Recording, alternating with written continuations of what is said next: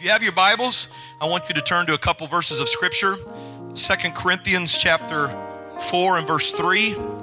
And then uh, in also in the New Testament, the book of Mark chapter 8, uh, beginning reading at verse number 22. Second Corinthians chapter 4, verse 3, Mark 8, 22. Also want to mention uh, that if you're a guest here with us today, we would love for you to join us next Sunday for our VIP brunch. My wife and I would love the opportunity to sit down and visit with you and share with you a little bit about what God's put in our heart for this area and how we believe that you could be a part of that. Second Corinthians 4 and 3. The Bible says, the apostle writes, But if our gospel be hid, it is hid to them that are lost in whom the God of this world, who would the God of this world be? That would be Satan, our enemy, our spiritual enemy. The God of this world hath blinded the minds of them which believe not, lest the light of the glorious gospel of Christ, who is the image of God, should shine unto them. I want you to notice what Satan has done to people in our world. He has blinded them. He has blinded their minds so that they can't see the right way. They can't perceive or understand the way of hope for them. In Mark chapter 8, verse number 22, one of the many stories of Jesus' miracle power, this one it says, And he came to Bethsaida, and they bring a blind man unto him and besought him to touch him. And he took the blind man by the hand and let him led him out of the town. And when he had spit on his eyes, he put his hands upon him and put his hands upon him. He asked him if he saw aught. You see anything? You see anything at all? And he looked up and said, I see men as trees walking. In other words, I, I see a little bit, but it's not clear yet. I, what I, the men that are walking around look like trees. I can't discern. I can see, but I can't see clearly yet. After that, he put his hands upon his eyes and made him look up.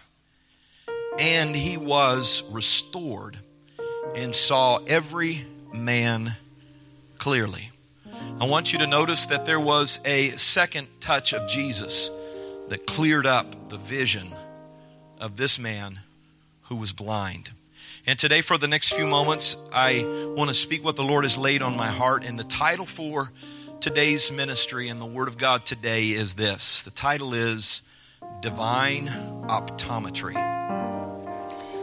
Divine Optometry. Let's set our Bibles down. And, and I want you just to put your hand on your chest. And I want you to pray that God would speak to you today and that the Word would have an impact on your life. Can we do that together? Jesus, we thank you for each hungry person that is gathered here today to hear from you. And we thank you for the power of your Word to bring transformation and change to our lives.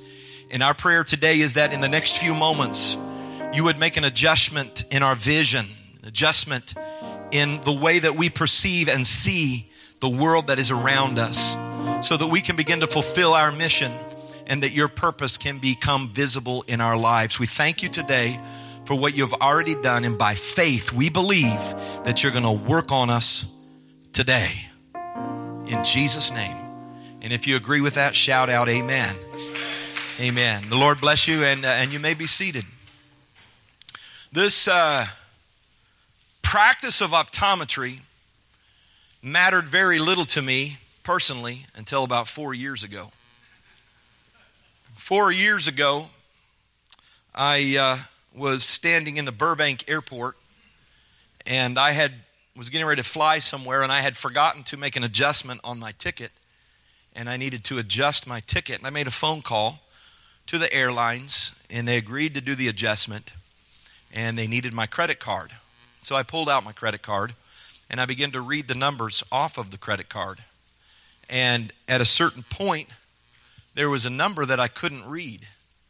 And when I mean I couldn't read it, I, I, don't mean that I couldn't read it right away. I mean, no matter what I did, sideways, upside down, I could not read the numbers on the credit card. And uh, so I ended up having to hang up and then call back and do it later. But at that point, it hit home to me that something has changed in my vision. And even though I grew up with 2020 vision, able to read, see distances off, something had happened over time and I needed some help. So I scheduled, not long after that, a trip to the optometrist for him to find out what my issue was. And so I got there. I'd never been to an optometrist before. And uh, he said, We're going to do an eye exam. And I was a little nervous about it because I didn't want to fail the eye exam and end up with the wrong type of glasses. And uh, so I sat in there and he put this, had this big thing that he was going to put in front of my eyes. But before he did that, he pulled up in his chair as I was sitting kind of alone with him in a dark room and uh, he got this thing out. I don't know if any of you have ever been to the optometrist before. And uh, this light, and then he scooted his chair up uncomfortably close to me. he was up, and then he scooted a little closer, and then a little bit closer until we were like nose to nose. And he had this thing, and he's, he's looking right directly into my eyes.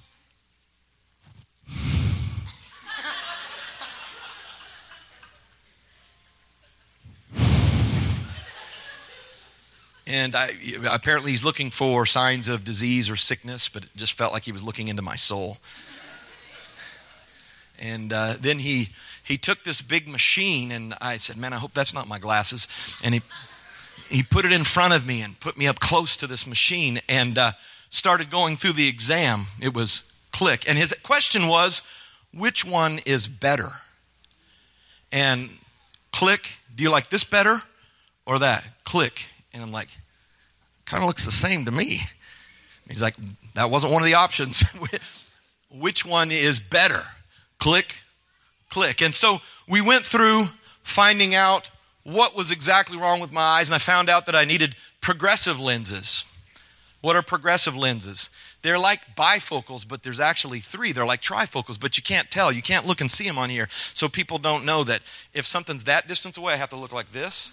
If something's closer, I look like this. But if I'm reading, I have to look like this.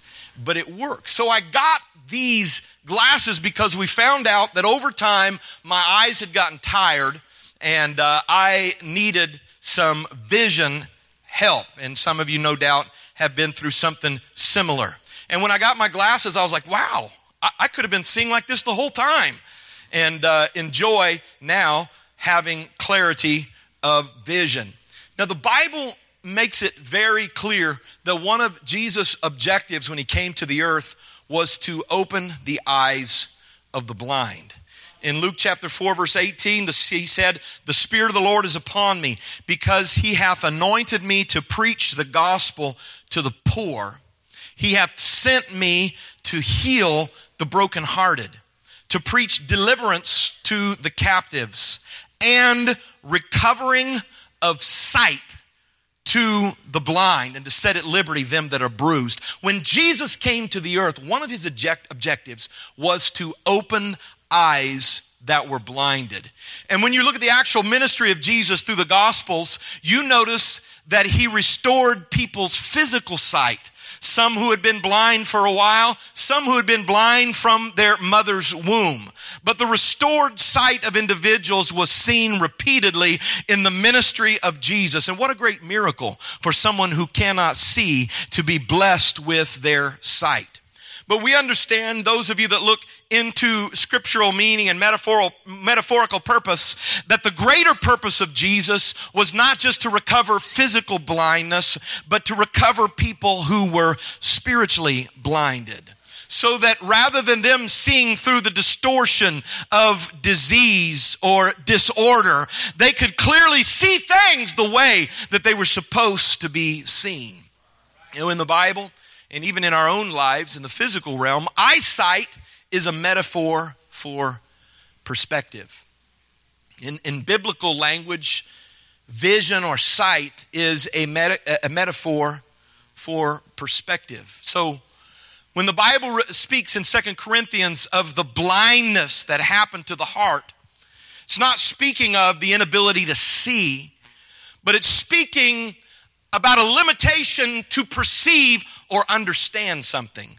And of course, Jesus was speaking there of the Pharisees, the Pharisees that could not understand or perceive what Jesus was saying. And Jesus said, You're blind. You can't see it.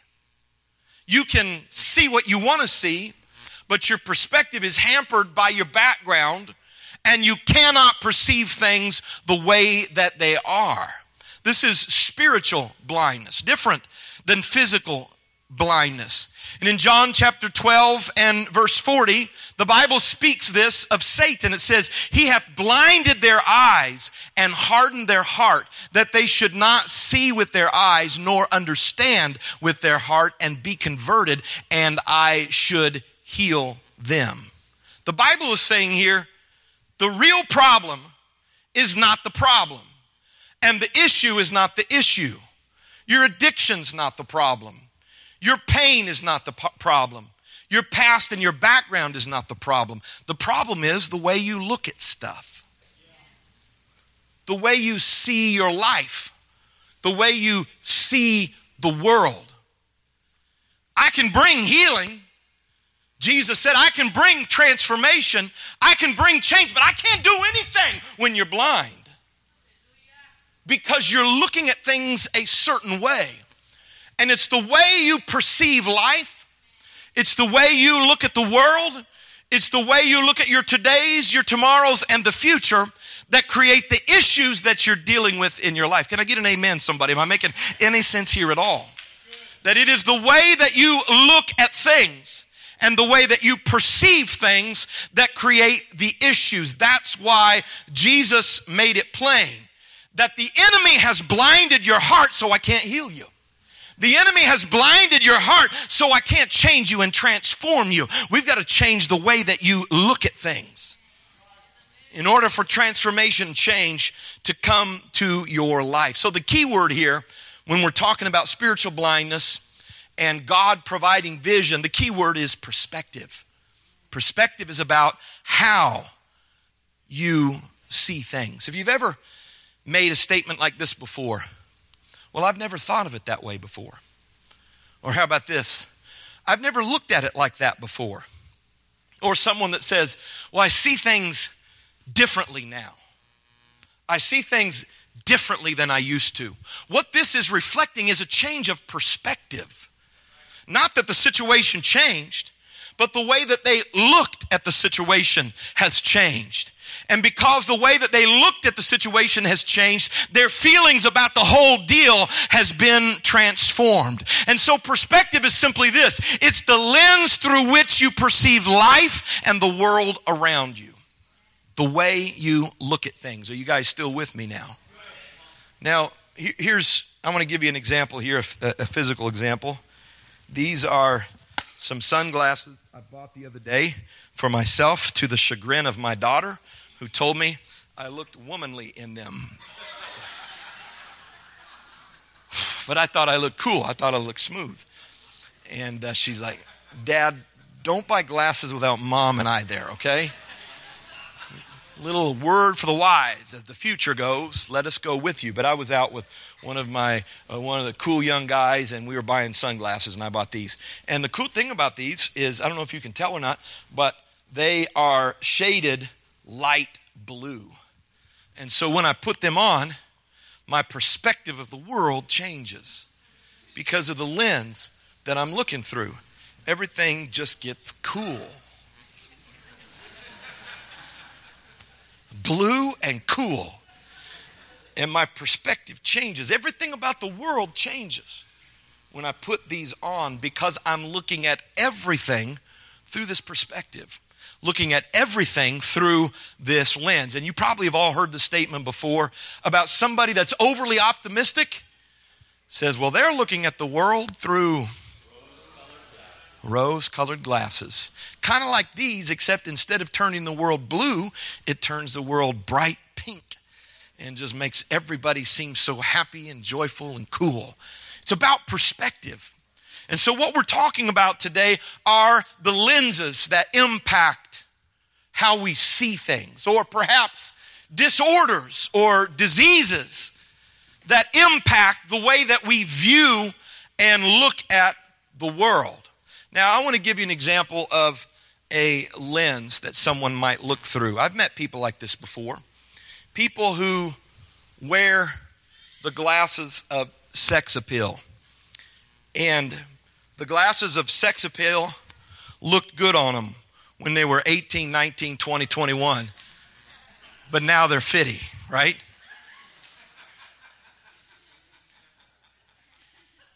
And they're still viewing the world through the perspective of whether I got it still or not. You know who I'm talking about. The people that 60 years old, been more, married four times, but still flirt with everything that moves. You know what I'm saying? 50 years old, old enough to know better, but walks into to the club with the shirt unbuttoned all the way down to here. Spray tan, hairy chest, big gold chain. And everybody's like, when you looked at the world based on your sex appeal, that was cool in the day. But can I have your glasses and give you some grown up glasses now that you can look at the world through normal perspective? Because it's kind of a pitiful sight, isn't it? When you see somebody like that and uh, flirting with everybody, and, and uh, the young lady says, Stay away from him, he's a dirty old man. and they don't even know it. Everybody else knows it, but they think they're cool with their affliction shirt, real tight, their tight jeans, walking in, gold chain, all that. But the reality is, it's time to hang it up. Because a lot of people forget to take off their sex appeal glasses after they get married. And it creates all kinds of problems because they're still looking at everything through this perspective. They're still looking at everybody they meet through this perspective. They're still on the prowl and looking around. And after a while, it just kind of gets disgusting. You know what I'm saying? I'm talking about perspective and how you look at everything. I'm talking about these people look at everything this way all the time. And of course, this is just one example of many that we could use. And the reality is, someone like that will not change until they start looking at the world differently. No change until change of perspective. As long as you keep looking at everything that way, that's the way your life will be. Can I tell you this thing right now? This is the truth. The real key to lasting change is change of perspective. You can't really have transformation and change in your life until you change the lens through which you look at life. Now, you can hear good preaching. You can feel the presence of God. You can experience conviction. You can feel divine joy. But life will not change until you change the way you look at life. Not going to change. Not going to change. But everything changes when you start to see clearly and you start to see things the way they were supposed to be seen. So, with that in mind, what is the devil's objective? The devil's objective is to cloud your vision and to cause you to see and perceive everything through disorders that distort reality and hinder your potential and bind you so you cannot experience your purpose in life. That's what the devil does. His goal is to impact the way you look at things. Now, I'm just talking today about two, two big vision problems that affect people's lives. And these two vision problems are cataracts and myopia. Anybody know what another word for myopia is? Nearsightedness.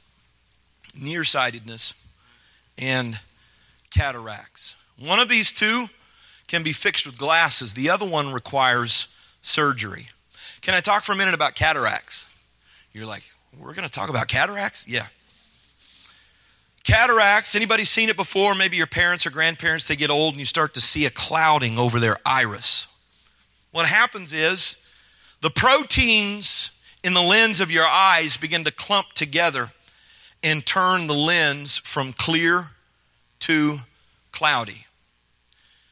And it causes darkness, it causes dimness, it causes grayness, so that things cannot be perceived clearly. At first, when the cataracts form, they're not visible from the outside to the naked eye, but eventually, everybody else can see the cataract in your eye. Now, when we talk about spiritual cataracts. We're talking about this. Let me read a verse to you and it'll, it'll help you understand. 1 John chapter 2 and verse 11. What does it say in 1 John 2 11? It says, But he that hateth his brother is in darkness and walketh in darkness and doesn't know where he goes because that darkness hath blinded his eyes. What are spiritual spiritual cataracts is bitterness that impacts the way that you look at the world. He that hated why would somebody hate a brother? Because of something that happened, right? You don't just start hating somebody. It's usually because of an offense or a hurt that happened that causes you to begin to hate a brother. And the Bible makes it so plain. It darkens your perspective and causes you to grope, not be able to determine which steps you should take and what direction you should go in your life. Because the hatred in your heart has created a disease in your vision and impacted your perspective. I want to tell you today that bitterness affects every area of your life. A lot of times you may be bitter in one area and you say, Well, I'm mad about this, but everything else is cool. But I want to tell you that it bleeds into every area of your life and you see everything through the cataract. You see everything through the cloud of bitterness. Now, I knew a, a person one time that uh, was, was close to me and uh, he was a, saint in a church, and he had his family in the church, and he was very involved. And uh, this particular individual had something happen where the pastor of the church did the family wrong in a very real way. I was familiar with the situation, and this person uh, was very close to the leadership in the church, extremely involved as a volunteer, poured his life into the church. But here's how things happened because of what took place with his family member and a family member of the pastor, he was offended. And the family was hurt. And they became angry. And they would share with us, even though we were not living close, they would share with us the anger. And the anger turned into bitterness. And we're talking about people who, by nature, happy go lucky, sweet, easy to get along with, easy laughing. But because of this uh, uh, offense, it turned into anger. And it began to affect how they viewed everything. The reality is their bitterness just didn't just stay in their church life. But bitterness came out of this person's mouth about everything that he and his wife experienced. I want to tell you today that the darkness of bitterness will blind you and it will impact the way that you see everything. And before long, these cataracts become visible to everyone else as well. And people can tell that everything that flows from your life is flowing through a dirty and a bitter filter. I want to tell you today that you're not going to bring transformation into your life. You can have somebody pray for you a hundred times. Pray for me, pray for me, pray for me, pray for me, pray for me. I'm going to study, I'm going to study, I'm going to study, I'm going to study, I'm going to study. But if you're still looking through that cataract, it's going to impact every area of your life. You're going to see everything through a lens of hurt and through a lens of bitterness. And it creates in you predictable patterns and predictable behaviors. And you can't see it, but everybody else can see. There's something hung up in their spirit there that's keeping them from being clean and keeping them from walking in victory. Amen. Because of the lens of hurt. Now, I want to tell you today that this requires surgery. The only thing that works is forgiveness. Some people have lived with hurt and bitterness and anger so long that it becomes a part of who they are. and now they've learned to compensate for it, make adjustments so that they can live with it. But still, everything that they look at, everything that they deal with, is clouded by this bitterness. And the bad news today is on its own, it's not going to get any better. Cataracts don't go away with time, they don't clear up with time. You've got to deal with it. And the reality is is when you have anger in your heart towards someone else, it causes you to be in darkness. It causes everything to become hazy and unclear, and you're groping and making missteps and, and, and wrong choices. And it doesn't have to be with the, it's not because you lack counsel or you lack wisdom, it's because you're seeing everything through this particular cloud. And the only way that this can be fixed is through forgiveness. You've got to get rid of it and you've got to put it behind you. Is this okay today? Ephesians chapter 4, verse 31, the Bible says, the apostle said this He said, Let all bitterness and wrath and anger and clamor and evil speaking be put away from you. It's a conscious action. You can't leave it there. It's got to be dealt with. Because if you allow bitterness and wrath and anger to stay in your life, to stay in your spirit, it will darken your perspective uh, of everything that you look at. And says, and be kind to one another Tenderhearted, verse 32. Be kind to one another, tenderhearted, forgiving one another, even as God, for Christ's sake, hath forgiven you. All bitterness, all wrath, all anger has to be put away. You got to get it off of you. You can't let it stay with you because it doesn't get better, it gets worse. And there are people in this world that have been hurt. Guess what?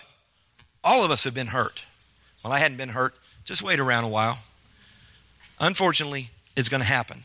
Offense will come. You'll have an opportunity to get angry. But the Bible makes it clear that this anger will become such a clouding force in your life that you will be groping and you will lack spiritual perspective and you will make faulty decisions and you'll stumble and grope in the darkness. And as difficult as it is, the only way is the scalpel of forgiveness has to remove the cloud of bitterness from your spirit. So all of a sudden vision can return and clarity and expectation for the future and joy and vitality in your life. And I know you've heard it a lot of times, but let me say it again. Forgiveness is not for the other person, forgiveness is for you. When you're bitter, you don't affect their vision, you affect your vision. And when you forgive them, what you are doing is you are taking the scalpel. I know this is kind of gross. You are taking the divine scalpel and saying, God, you've forgiven me, so I'm going to do what you said and forgive them. And this surgical act, God will, I believe this. I believe this happens. When you forgive somebody, God says, okay, they're ready to put it behind them. They don't want to make, have this be a part of them the rest of their life. They don't want to just harbor this resentment against their father or, or, or harbor this bitterness against what happened in their life or what somebody did or what somebody said. They're willing to release it. And God says, now I can free you from it. I can release you from it. And your vision can come back. Come on, somebody. And you can see the world the way that God intended for you to see see, you can step in to the potential that God has for you. Amen? Praise God. So it's time to get out of the darkness. Do something about your blindness. Do something about the darkness that you walk in. Forgive. Release. Forgive. Release. The second vision problem, a very common disorder called myopia. Myopia however they pronounce it. Also known as nearsightedness. People with myopia can see things close very clearly, but anything that's off in the distance becomes blurry and cloudy, and they can't make sense of it. Now, today we're talking about spiritual myopia. Spiritual myopia is referred to in Scripture as carnality. Carnality is about today, here, now. What I want, what my flesh desires. Carnality is spiritual myopia. You cannot perceive how what you're doing today is going to affect you down the road. And you cannot perceive how what you're doing today has eternal implications. Yeah, eternity. Eternity's forever. And people with spiritual myopia make choices every day about what they want and what feels good and what seems right right now. Spiritual myopia is the disease of Esau. Esau says, I'll give away my eternal birthright so that I can have something to satisfy my hunger right now. Because I can't even see that off in the distance. All I can see is I'm hungry right now. This is spiritual myopia. This is the base and the core of carnality. And the problem is, we are born with myopia. We're born with it.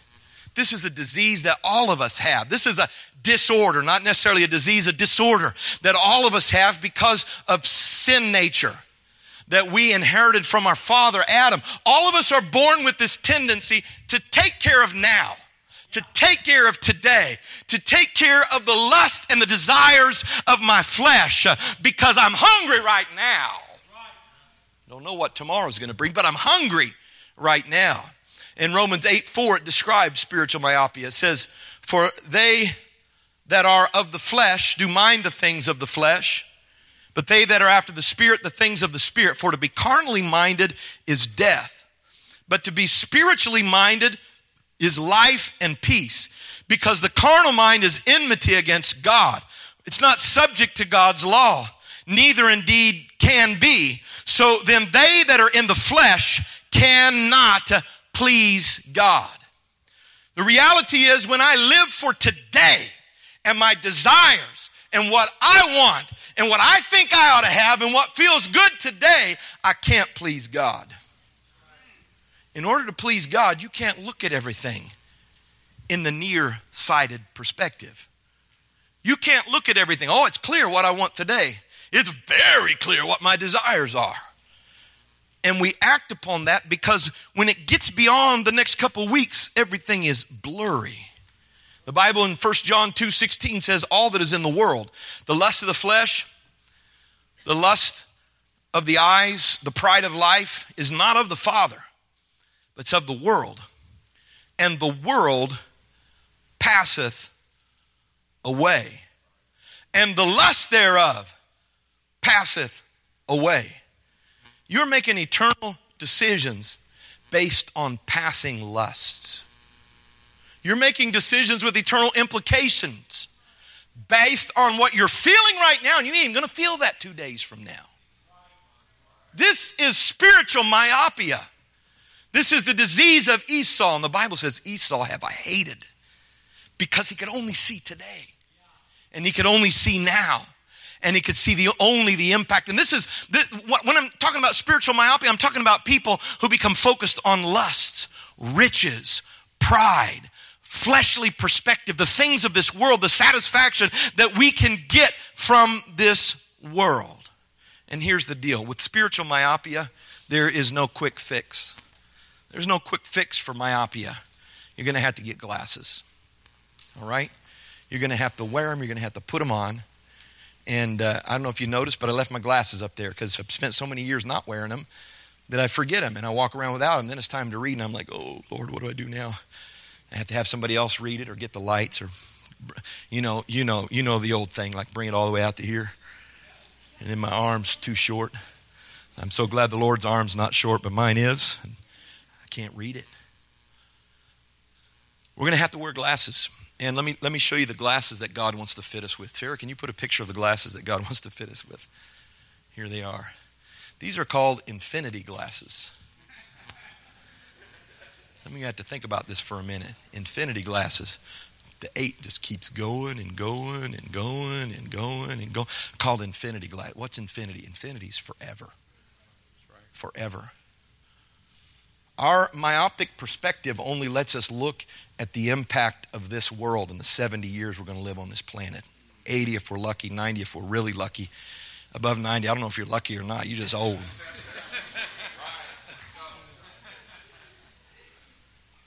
He wants to fit us with infinity glasses to infinity and beyond. Amen. Infinity glasses so that we have a perspective of everything we face in life. We look through the filter of eternity. We look through the filter of the perspective of forever. And the cool thing about when God enables us to see eternity is not only is today clear, but we look down the road and it's clear as well. The Bible says a person with wisdom looks at what's coming and makes decisions today based on what's down the road. The fool makes decisions based on where he's at right now. And the problem is, many of us have fallen into that category because we're human beings and we live in this world and we're thrust by the drives and the desires in our flesh. But when we are born again, God's plan is for us to begin, begin to be able to realize that it's not about this world. It's not about the next 30 years or the next 40 years or the next 50 years. It's not about how much money can I make. It's, it's not about all the things that are important in this world, but there is an eternity. There is a forever. And the reality is the only way you can see clearly and make good decisions is to understand every day that forever is a long, long time. Amen. We're awakened to our mortality from time to time. This is something, some of you guys, same age as me, we kind of going through this thing, right? Our kids are getting big. Our babies have teeth and stinky breath. Praise God. They got big. And then our mom and dad, that were so vital and strong and youthful, are getting old. And you realize there's no reverse gear. And it breaks your heart and you're saddened when you realize that grandma and grandpa aren't going to be here much longer. And you realize that time is marching on and you don't get forever. Life's a vapor, it's a few years and then it's gone. And the reality is, only what is done for Jesus Christ lasts beyond these 70 years. See, the. talking about change in perspective. I'm talking about putting the glasses on so that things become clear that weren't clear before. See, in the Old Testament, they believed, there were hints here and there that they believed in the afterlife. They believed that death was not the end. But the idea of eternal life burst onto the scene in brilliance when Jesus revealed himself. And he showed up at the death of Lazarus and told Martha, Lazarus is going to live again. And she's like, What you talking about? He said, I am the resurrection and the life. He that believeth on me, though he were dead, yet shall he live. And Jesus made it plain, amen, that if you put your faith in me, he that believeth on me, as the scripture hath said, if you believe on me, you will inherit eternal life. Turn to your neighbor and nudge him and say, Eternal life. Say it right now. Say it just like that. Say, Eternal life. Hallelujah. And so they had faith. They were trying to believe it. They were trying to believe it. Faith takes a stretch, right? They're trying to believe it that death is not the end because we're tempted to pour everything into this life. Uh, but eternity perspective says, I'm living this life as a staging ground for eternity. I'm living this life uh, as a preparation for eternity. So they were trying to believe it, and they watched as Jesus was crucified on the cross. They watched as the blood was drained from his body. And they watched as his final breaths were taking. And then, before his head dropped, he said, It is finished. And the dejected, defeated, dispirited disciples went back to their BC lives. Let's find our fishing boat. Let's go back to what we were doing before. We thought we had the answer. We thought we found the Messiah. We thought we found the one that would establish the kingdom that would last forever. But he's gone and he's dead. You guys already know the story, don't you? Three days later, the report comes to the disciples that the tomb is empty. What's going on? Was Jesus stolen in the night? Where is he? And then he showed himself alive after the crucifixion, the Bible says, by many infallible proofs, he showed up in the midst of the disciples. And they're like, there's Jesus. It's the real Jesus. Thomas said, Well, you saw him. I didn't see him. I really want to believe. Yeah, it would be awesome if Jesus was alive, but I think you guys were drinking something or got a little crazy or got a little pumped or excited or whatnot. But I'm not going to believe until I see him myself. And all of a sudden, Jesus shows up in his midst, uh, stands before Thomas, said, Thomas, you need some proof? Let me show you my hands. Put your finger in there. Touch the nail print. That's, the, that's where the spike went through my hands. I want you to put it. Now, check, check. Let me lift up my robe here, and I want you to feel. You know, when the spear went in my side, you saw it. Blood and water poured out. Put your hand in there because I am not subject to death. I was dead. You saw me take my final breath. You saw them put my limp body in a tomb. But guess what? Amen. Guess what? I am alive forevermore. And Thomas fell to his knees and shouted out, My Lord and my God. You got to listen to me right now the New Testament church was born in the reality that we're going to die, but we're going to live again. We might see the grave, but Jesus uh, is the first fruit uh, of the resurrection, and we will live again. Amen. Because Jesus rose again, we know that the grave is not the end. 1 Corinthians, my final verse. If Christ be not raised, your faith is in vain.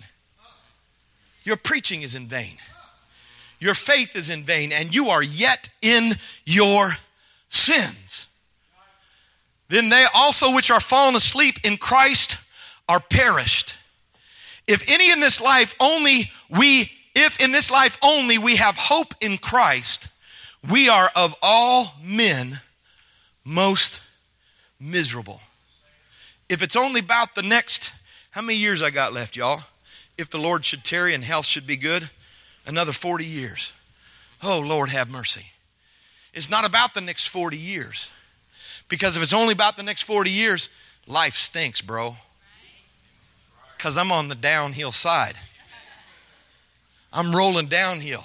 I'm feeling the physical pain. I can't dunk a basketball no more. Been a long time. Been a long time. I don't know if I can get off the ground anymore. I don't know if I can touch the net anymore because I'm on the downside. And if we only have hope in Christ in this world only, then we are miserable then we might as well just go around sad and dour because we realize the people we love are going to die and then we're going to die. But our hope, come on, somebody, is that we put on some glasses that cause us to realize that it's not just the next 40 years, it's not just the next five years, but what happens on this earth is getting me ready for eternity. Is there anybody else here that believes in the Word of God? Do you believe with your faith that you will die should the Lord tarry, but that you will live. Do I have some mamas and daddies uh, in the house uh, that know it's not just about this world, this earth, uh, and these years here? Hallelujah. Look at the rest of this verse. If our hope's only in this life, we're of all men most miserable. But now is Christ risen from the dead since Jesus got up, we can't look through that old myopic view anymore. Since Jesus got up out of the grave, we know that eternity is real. He was the firstborn from the dead. You and I are going to be the rest that are born from the dead. Hallelujah. The Bible says it this way The dead in Christ shall rise first. Hallelujah. I'm preaching it, and it ain't a funeral. I'm preaching it. The dead in Christ shall rise first. And then th- those of us uh, which are alive and remain shall be caught up together with them in the clouds. And so shall we ever be with the Lord. Hallelujah. Hallelujah. Hallelujah. And in the early church, you can stand to your feet. In the early church, that just gives you hope, right? Hey, we get to stand. In the early church, everything revolved around the promise of the second coming of Jesus Christ. They were awaiting his appearing. The word in Revelation 22 20 was, Even so, come, Lord Jesus. Maranatha. Maranatha was a word of greeting in the early church. When believers met one another, they said, Maranatha, which means, even so, come, Lord Jesus. I realize, I realize we're human beings. I realize we're cursed with myopia. Even the best of people, even the most ardent of believers, if you lose your glasses, if you lose your infinity lenses, then you're going to fall back into the trap of wrapping your attention up in this world, wrapping your attention up into the cares of this world, and lose the vision and the purpose and the mission that God put in your spirit. But understand, the greatest promise is the promise of the coming of the Lord. And there are 300 over 300 references in the New Testament to the second coming of Jesus Christ. He's coming again. He's coming again. He's coming again. One way or the other, we're having eternal life. Whether he comes before you die or whether he comes 100 years from now, you got eternal life. Hallelujah. You got eternal life.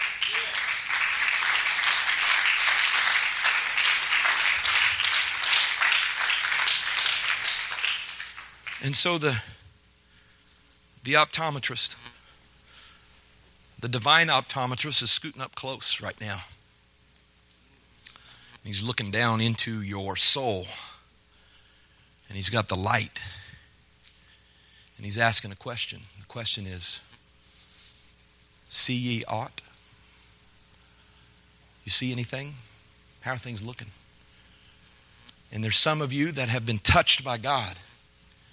You've been filled with the Spirit, you've been impacted by His anointing. But in your honesty today, you've got to say, Lord, I see, but I can't see very clearly. I'm, I'm not operating out of an understanding of eternity. I've got to be honest, Lord. I need another touch today. because the reality is, all of us in our lives, our perspective changes and we need a fresh prescription because it becomes blurry again. And today, the Lord wants tomorrow to become clear. He wants eternity to become clear in your spirit. Because when you get a vision of eternity, you can't get all wrapped up in your job and forget about the lost. When you realize that the only hope of salvation is for people to put their trust in the cross uh, and to obey the gospel of Jesus Christ, then you can't go along your way trying to build your kingdom and do your thing and buy your groceries and put some clothes on your back. You realize today matters because of eternity, not because of today. And the choices that I make today have to be made in light of my infinity perspective that eternity is eternity and life is short. And, and, and the reality is, is if that's all there is, then we're miserable.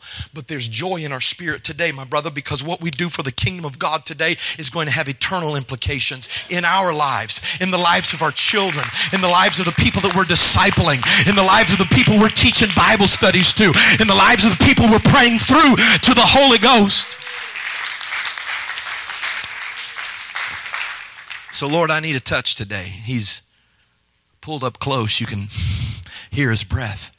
He's ready to speak to you. Can you join me right now at the front? Because we're going to pray together before we leave.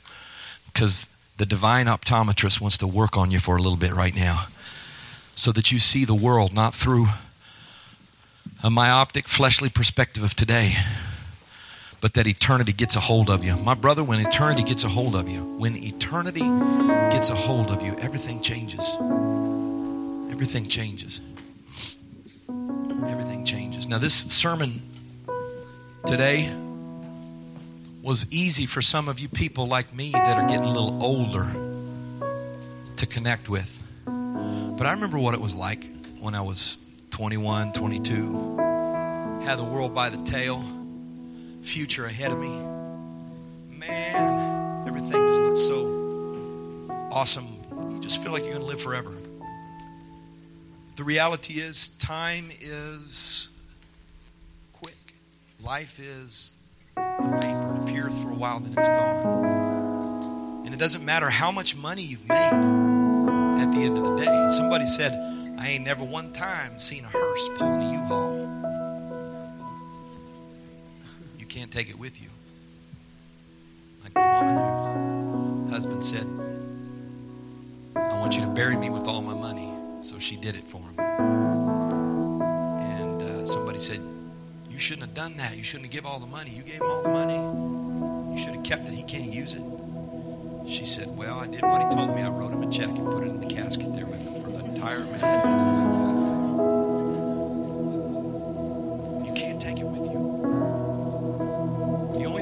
matters is the eternal impact you make for your family's sake, for other people, for people that need Jesus. My God, people need Jesus desperately. Their only hope. I think we think there's other hopes, but there's no other hope. The gospel. The gospel's the only thing. The blood of Jesus is the only way.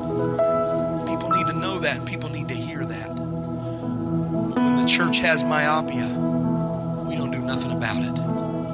But Jesus says, I want to put, I want to fix your perspective today. I want you to see things clearly. Blindness has come on your eyes, but I want to clear it up right now so that you can see things the way that I see them from heaven's point of view. I want you to join grab somebody by the hand right now. We're going to pray together.